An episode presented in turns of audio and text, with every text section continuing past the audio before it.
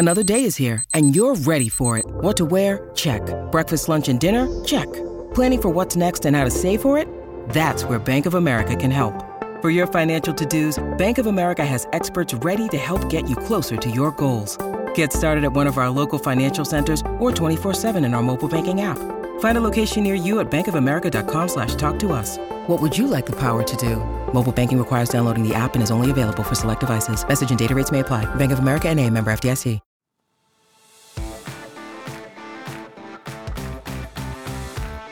Welcome in to the new PFF NFL Daily. Here's a recent snippet from the PFF NFL podcast.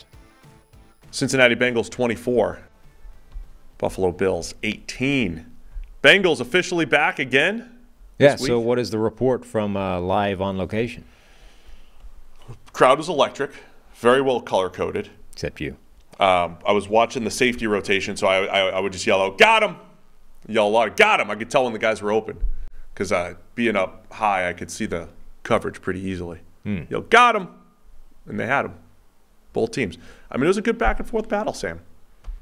Thought there'd be a lot more points scored after those first couple drives, I looked it. right? It looked like it was going to be the the shootout, but it was another vintage Bengals though. Vintage as in like the last year and a half Yeah. of the Bengals.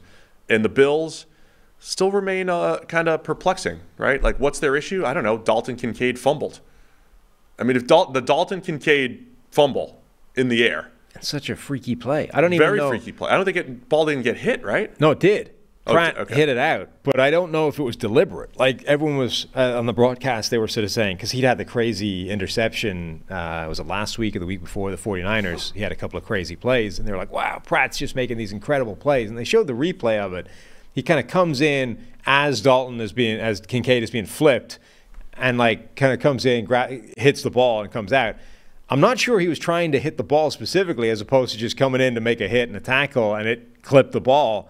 But either way, that's the play. Like Germaine Pratt getting his hand on the ball, knocking it out, and Kincaid in the course of having a really good game otherwise. He did. Whilst flipping sunset flip up in the air, loses the ball on the way, and that ends up costing them any chance of a comeback. Yeah. So, I mean, just from a Bills, uh, we'll start from the Bengals' perspective, uh, we'll say. Um, was that their third, fourth straight win? They're up to, they're five and three now. Bills fall to five and four. Um, this looks like vintage Bengals the same way it did last week. So now they're sitting on this stretch of last week, take it to the Niners, Yeah. one of the best teams in the NFC. This week, take it to the Bills. And I know the Bills' record isn't what it's been over the last couple of years, but that's still a very good Buffalo team. Um, injuries on the defensive side of uh, um, for Buffalo maybe catching up. But again, it was a good back and forth battle. It's just 24 to 18. But Cincinnati, it, it it feels like the Super Bowl stretch run in last year when they kept beating good teams, and it's like, hey, it's fourth down, we're gonna go empty, put in Joe Burrow's hands. It's Bills Bills score a touchdown to get within a score, go for two, the smart move to go, you know, to get within six. Two incredible throws by Josh Allen on back-to-back plays because they can do that type of thing.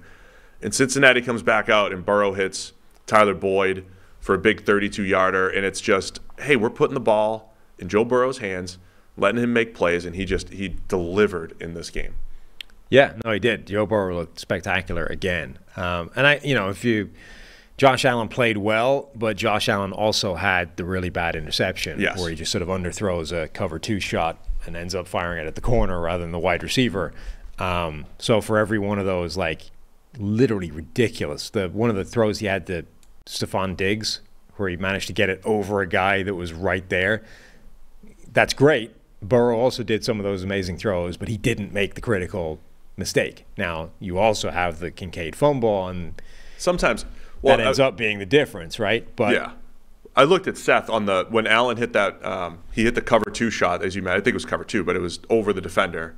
It was precision. yeah, Diggs, re- crazy throw. And I looked at Seth. I was like, sometimes the difference between a good and bad decision is location, right? It's like the actual accuracy of the ball. Now, the, the interception that Allen threw, it did look like he actually he had Kincaid open underneath, and he threw it to the sinking corner. It was a legitimate bad decision.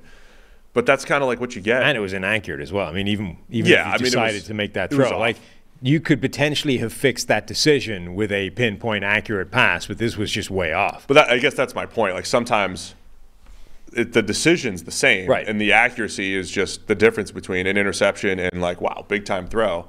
And that's just sometimes what you get with Josh Allen. Um, but yeah, he hadn't. We mentioned in the preview show he had not been making those turnover worthy plays, right? He had not been doing that a ton.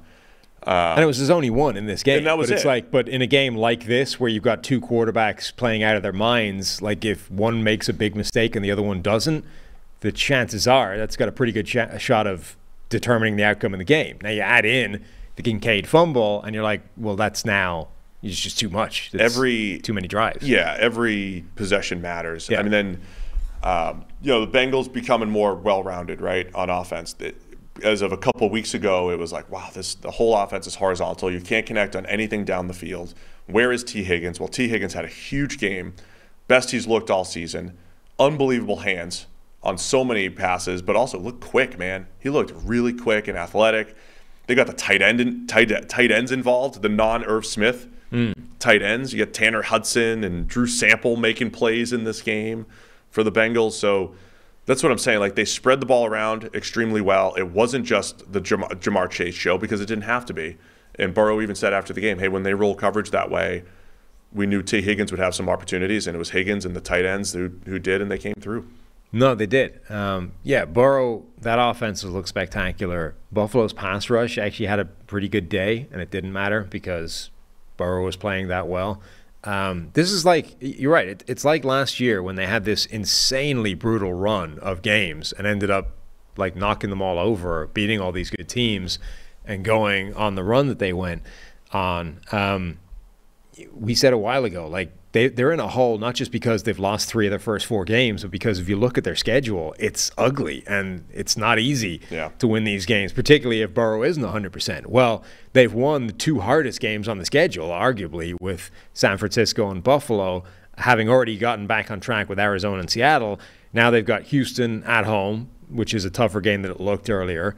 Uh, then at Baltimore, Pittsburgh at home, at Jacksonville. So there's still some rough games coming up, but they've put themselves in a position now where, you know, if they keep playing like this, they're back to being Super Bowl contenders.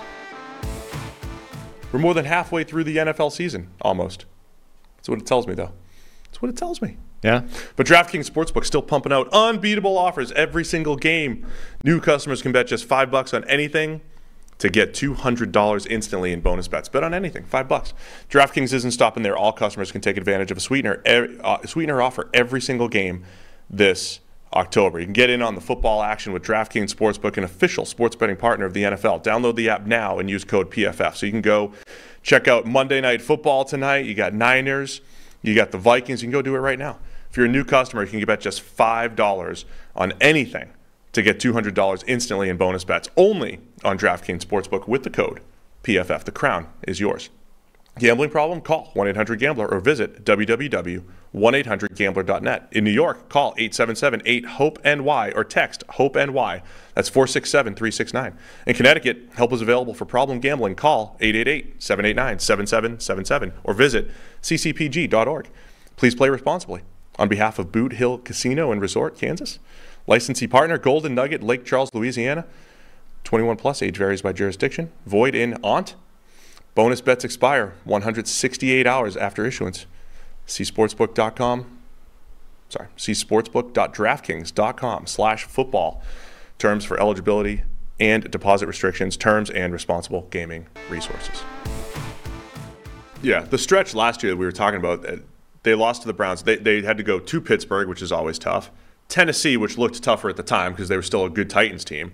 They beat Kansas City, the Browns again, um, Tom Brady's Bucks, and then New England, and then the Buffalo Hamlin game, and then the Ravens. Like th- that whole stretch, it's like Right. all right, you know, six or six out of eight games. And then once really you hit the tough. playoffs, Ravens again, Bills again, like and then the Chiefs, right? And and then then the they, Chiefs they game, finally yeah. lost. So that's you know, that's what I always keep coming back to with Zac Taylor. Um, I don't think Zac Taylor is bringing the same schematic advantage that the other that the Shanahan disciples are necessarily bringing to the table. But Zac Taylor is the head coach, and for the third straight year, the Bengals offense has looked different, changed for whatever reason, right? They went from run heavy to pass heavy. They went from downfield to more horizontal. Like they've they've evolved over the last three years to the personnel, and they've bounced back from adversity. And to me, that's impressive. Now, all that said, of course, we know that the elite quarterback is the driver. Yeah. And Joe Burrow is the highest graded quarterback over the last three weeks, top three quarterback over the last three years. He's the driver. Makes it easy to easier to be the head coach, but I'm still impressed by like the whole organization being able to bounce back and right the ship for the third straight year. When he's, seemingly, when he's playing well, Burrow, um, he is virtually peerless when it comes to play under pressure. I mean, under pressure in that game, he was 10 of 16 for 125 yards and a touchdown, like with a passer rating of 107. Like that's silly. You can't. That's basically unstoppable if a guy's playing like that. If you if when you pressure him, his play is still at an elite level. There's almost nothing you can do at that point other than keep pace, and that goes out the window when you have a couple of turnovers. So I think honestly that that ends up being the story. Like I think both defenses did pretty good, t- pretty well, despite the fact that we're talking up the quarterbacks and how amazingly they played. Like both defenses did a good job, and in this season of defenses fighting back, this is another pretty good example of that. Where, you know, in another season this might have been like a 38-34 type of game, but instead, 18-24 and, and a couple of turnovers make the difference. All right, I have to highlight the concern with Von Miller here. Okay. Because uh, you, I saw people saying, "Hey, Von Miller, Von Miller, nowhere to be seen," which was true. But it doesn't mean the entire Bills pass rush wasn't good. As you said, they got pressure. Burrow just made plays. Von Miller on pace. I mean, he's in the middle of by far his worst graded season. I mean, he also just, basically, yeah. I, mean, I know, I know he's hurt, playing hurt, playing a part-time role. Yes, but he's grading in the 50s, pass rush grade in the 50s. Even when he had his lull with the Broncos, his lull was still like, all right, you're still a good player right? Are you just going to become a rotational player late in, his, in, in your career? He's got five pressures on 76 rushes right now, and it's not productive for Von Miller. It feels like the Bills are going to need him to figure it out, get healthy, whatever it is, and be a big part of their stretch run. It's not the only issue in Buffalo. Like I said, I mean, I think uh, Ben Solak was tweeting out stuff about the Bills have good EPA. They've got they've got all these good metrics. They're five and four. And on one hand, you just say, okay, they'll the record will revert at some point. On the other hand, it's like, okay, what's missing? Is it really just the turnovers? Is it really you just give give this give this efficient offense the two more possessions, let them finish the Dalton Kincaid fumble drive, and don't turn it over in Bengals territory with the um, the cover two shot that Josh Allen took, and then it changes the game. Is it that simple? Because um, I think there's elements of the Dalton Kincaid offense of him moving around and being a feature part of this that make it a little bit better. But I don't know. Something a little missing. Yeah, I mean, it's not. They are pretty banged up at this point, which is like a fairly significant element of all this. I mean, their their secondary is pretty wrecked. They've lost linebackers. They lost more of them in this game.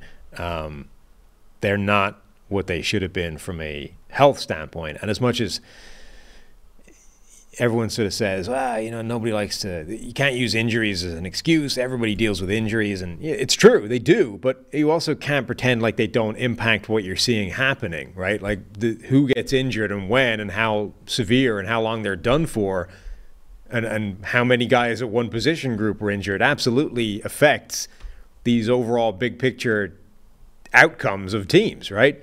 So you can't just pretend it's not a factor. And the Bills have been pretty banged up particularly like located in the back seven on that defense. So that's definitely part of it. The offense, I think, showed the last couple of weeks that they can be a little bit more diverse and win in a, a couple of different ways.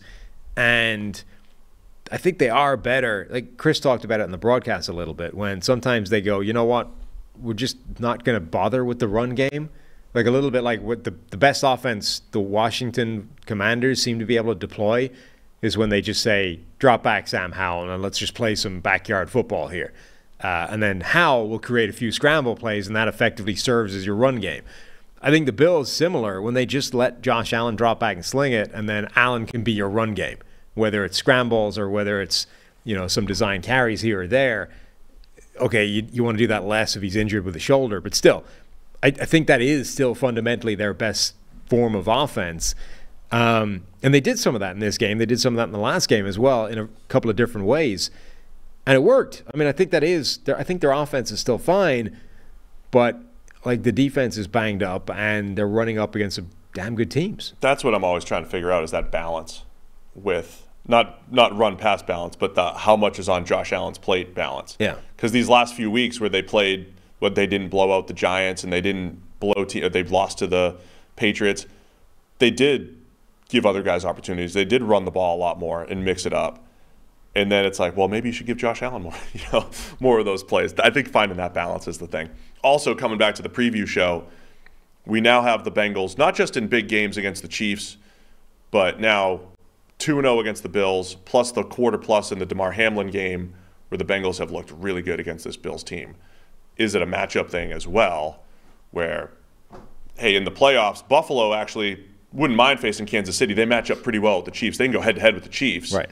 But they might not match up really well with Joe Burrow and the Bengals, and that's what's going to determine things come playoff time. Well, I mean, I think what we said in the previous show, if you look at how the Bengals have done against the best teams in the NFL when everybody is playing well, like Cincinnati might have the strongest punch of anybody out there. I mean, in a season where the Chiefs offense doesn't seem like the Chiefs offense and you know when when we've talked about Buffalo not being quite right and even Philadelphia haven't quite looked right like Cincinnati is the one team now that looks back to being where they've been in the past Yeah. and that is that already has a track record of beating the other best teams in the NFL when they match up. I mean, even factoring in the last sort of minute loss to Kansas City in the AFC Championship game, they've still had Kansas City's number when they've run up against them. So you kind of look. I mean, this. I don't know. There will be a single power rankings in the NFL that has Cincinnati number one, but I think there's a pretty strong argument that they're the best team in the NFL right now. In a few weeks, if they keep playing like this, you know, you could they'll be trending in the right direction. Sure. I mean, they eventually they'll year. get there if they Yeah. keep winning these games. Yeah. But like right now, if I there was a saying. game next week Yeah. in a neutral field for the Super Bowl, right? And you had forget like every team's in the pot. Cincinnati versus any team in the NFL, would they be underdogs versus anybody? Ravens. Or should they be underdogs versus anybody? Ravens, probably, I don't know. potentially. Anyway, Bengals moved to five and three, Bills five and four, so they're a game off the lead in the AFC East behind the Dolphins.